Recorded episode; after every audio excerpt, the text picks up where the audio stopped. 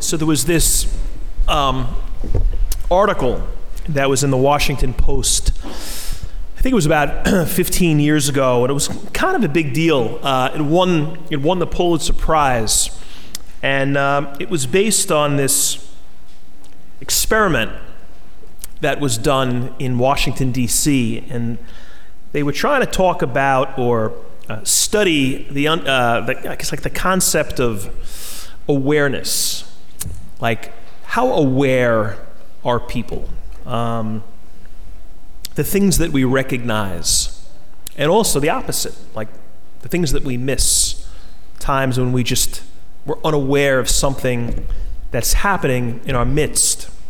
It was kind of interesting. What they did was uh, it all took place in a subway, this experiment in DC on their metro system. And uh, they did it at rush hour. They brought in a uh, camera crew, uh, but all um, kind of uh, undercover, so nobody would nobody would see the any of this being filmed. And then they enlisted the help of this guy. His name is Joshua Bell. Um, anybody know who he is? Yeah, somebody tell me who is he? yeah, he's a violinist. Um, I didn't know that, but um, clearly most of you guys didn't either. Um, but uh, I think right. But it was um, apparently he's fantastic, right? Um, kind of this world class classical violinist. Um, he's a child prodigy. And he's really considered, I guess, one of the best in the world. So they asked him to help with this experiment. So what he did was he goes to the subway and he's dressed in completely regular clothes. He's wearing a baseball hat and jeans and a hoodie. And so he's kind of also undercover. And he starts to play his violin. Uh, it was a, a, a, violin worth $3 million, by the way. And uh, he plays for about 45 minutes. And he's just playing this beautiful, like timeless music. It's on YouTube. Classical Bach, and he, there's a, a, point where he plays uh, Ave Maria. The point of the experiment was, like I said, awareness. So, will people notice the beautiful music?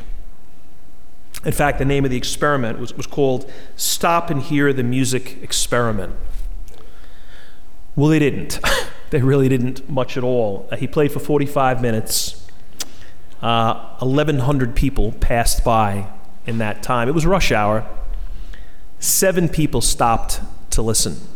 Um, so you had this, one of the premier musicians in the world, playing some of the most beautiful music in the world on a $3 million violin, and seven people out of 1,100 noticed, which was kind of what they expected. Um, although it was worse, it was worse. They didn't think it would be that bad. They thought more than seven would have been like, wow, like this is beautiful. They might not have known who he was, but they would have appreciated the music. In the article in the Post, the Washington Post, it, there was a, a poem that the writer, he references a line in this poem. It was a, a Welsh poet. I'm not even sure who the guy was. But this, is, this was the line What is this life if, so full of care, we have no time to stand and stare? And that's kind of the point of the experiment. Like, what if, what if our lives are so busy, so full, that we have no time to stand and to stare, to recognize, in this case, the beautiful music. And the point of the, the experiment is kind of like, well, we're, number one, we're just, we're too busy. We're so preoccupied, we're so on the move, we're so multitasking, we're so attached to devices that we miss stuff. We regularly miss things that should not be missed. Um, and it's got, I would say, it's got like really bad implications for faith. We miss God at work in our lives. You know, if you were on that subway, you think you would have missed it? You think you would have stopped and been like, wow, this is worth a couple of minutes here? Um, you know who wouldn't have missed it? I think John the Baptist and the other guys in this gospel Andrew, Peter. They didn't miss Jesus. I don't think they would have missed the violin guy um, because these guys were on, they were always searching, they were always kind of looking for God. Literally, they were looking for Him. So I just think there was probably, they had this kind of searching openness instinct to God appearing to them. It's kind of what these readings this morning, they're all talking about it. They're all talking about us being called, God calling out to us in a million different ways. The first reading from the Old Testament, this guy Samuel. I think he would have he would have caught the guy on the subway too. Maybe not right away. We just heard his story. His took a bit of a while, a couple of tries. God keeps calling him. He keeps thinking it's the other guy in the other room, Eli. But after the third try, it dawns on him, or he's, he's told, hey, it's not me, it's probably God who's speaking to you. So he got it eventually. I don't know. So maybe if, if he was in the subway, he would have walked past, gone down a couple of steps, and then stopped and maybe turned around and went, wait a minute. And he would have gone back up and he would have caught it eventually. They had kind of an advantage. James, I mean, uh, John and, and Andrew and Peter, because Jesus was there. Like he was right there, literally. John's like, look, there he is. It wasn't like think of a, a, concept of Jesus. It wasn't imagine him or pray to him. It was like, look, he's right there. And then Andrew goes up to him and he goes, Where are you staying? So these guys were lucky. They had like back and forth conversations with God. We're not so lucky, right? Even a guy like Samuel, like it took him a while, it was more subtle. Was it a dream he was having? It says he was sleeping. Was he was it a dream? Was it li- I don't know, maybe it was. Was it like an actual voice that he was was waking him up? I mean, who knows? Hey, God can call out to us any way he wants. Like who are we to sort of narrow the ways in which God chooses to operate and reach out and call us? He does it, I think, all the time in lots of ways to all of us. Problem is, I think we're a lot like those people on the subway, like we're just, we miss it. And I think there's the challenge for us. Don't miss him when he's calling. Don't be those people on that subway. They missed out. And hey, when we miss out on a consistent way, it's easy to then lose faith. Because I'm just not kind of feeling God. I'm not hearing Him, I'm not seeing Him, I'm not connecting. Hey, how many of you know this guy, James Corden? Maybe raise your hand. We have more than the violin guy here? Let's see. Yeah, all right. Some people know him. He's um, he was the host of the Late Late Show, which I think went off the air about a year ago. Uh, I don't think I literally ever saw the Late Late Show, but I kind of know who he is. He's in, I see him on commercials. He's British guy. He's a comedian. He's kind of comical, at least the, the little I've seen of him. Well, on the show, the Late Late Show, there was this uh, segment that they used to do, kind of this recurring segment. It's called uh, Carpool Karaoke. Guys, some of you, um, that's a lot more popular than the violin stuff, I guess, right? Well, it's a really interesting segment. Uh, what, what he does is this if you don't know about it, he's in a car. And the premise is this he, he's looking to carpool to work. It's ridiculous. and because he wants to he wants to get in the HOV lane so he can get to work fast. So he's looking for people to drive with him.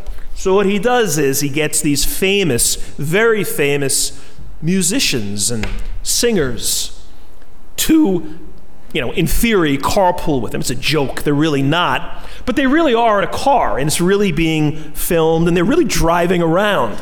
So these famous people get in the car. Sometimes he pretends he's, he's, look, he's lost and he's looking for directions. And then some famous person like Madonna shows up. She sits in the, sits in the front seat, and they start driving around. And uh, they start listening to the famous person's music karaoke. So they start singing along. So it's crazy. Um, and he kind of interviews the person throughout. Anyway, this one that I saw, I just loved it. Um, he was in Liverpool. And he's pretending he's looking for directions. And he's talking to this person on the phone. And all of a sudden, Paul McCartney gets in the car. So now he's the guest. You realize that. So they start driving around. And it's very comical. Like Paul McCartney sitting there singing along to his songs, to all these Beatles songs, and asking questions. And it's very lighthearted. But about 20 minutes into this particular segment, James Corden kind of gets serious and he says, uh, he talks about the, the influence of the Beatles and how, I mean, they've been around for like almost 60 years now and they still matter. They still are meaningful to people, not just older people, but young people. And uh, you, the camera's on McCartney, and he, you can see he's kind of seems kind of flattered by it. And it gets serious. Prior to that, they're laughing and singing. And then he tells the story, McCartney, about how he wrote Let It Be.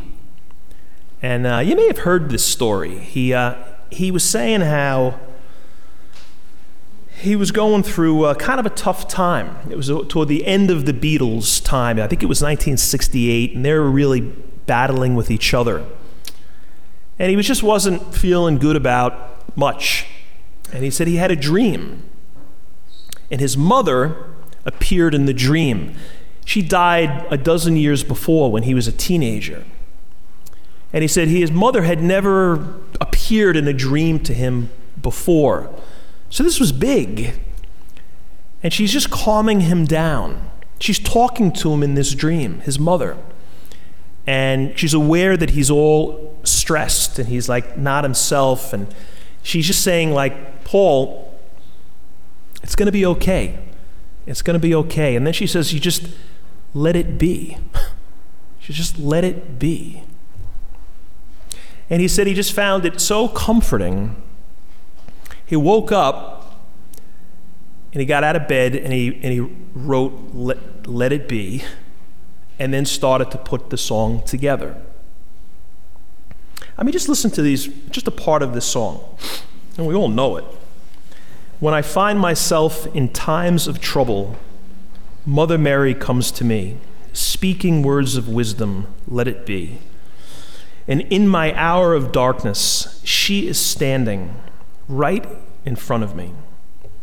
Speaking words of wisdom, let it be. Isn't that, it's like a prayer, isn't it? like, it totally is prayer. Mother Mary. His mother's name was Mary, McCartney's. But people are like, well, why would you, if you were writing about your mother, why would you go Mother Mary? Wouldn't you just say mother or, or mom? And he's been asked about it. Like he's like, were you talking about your mother, your birth mother? Were you talking about Mother Mary, the Blessed Mother? And he's never really answered it. He's like, it's whoever you want it to be.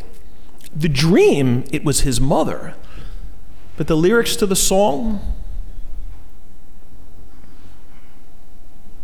I mean, could God work that way?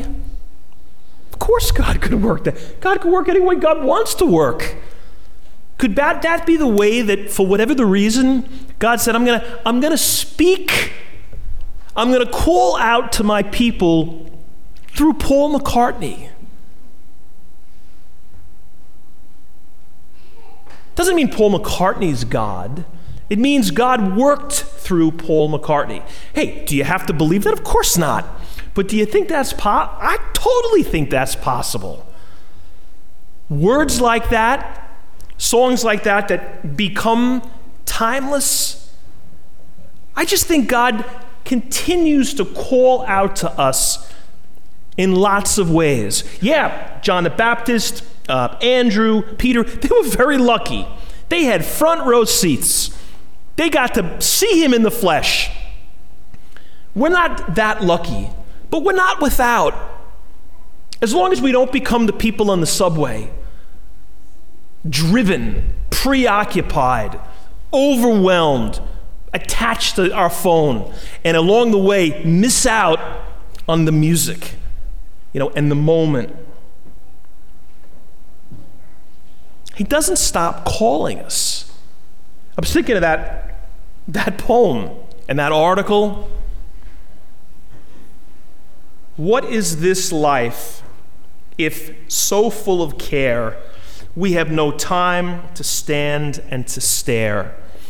To stare. Hey, like I know, I was a little kid, probably you too, like my mother would say, don't stare at people.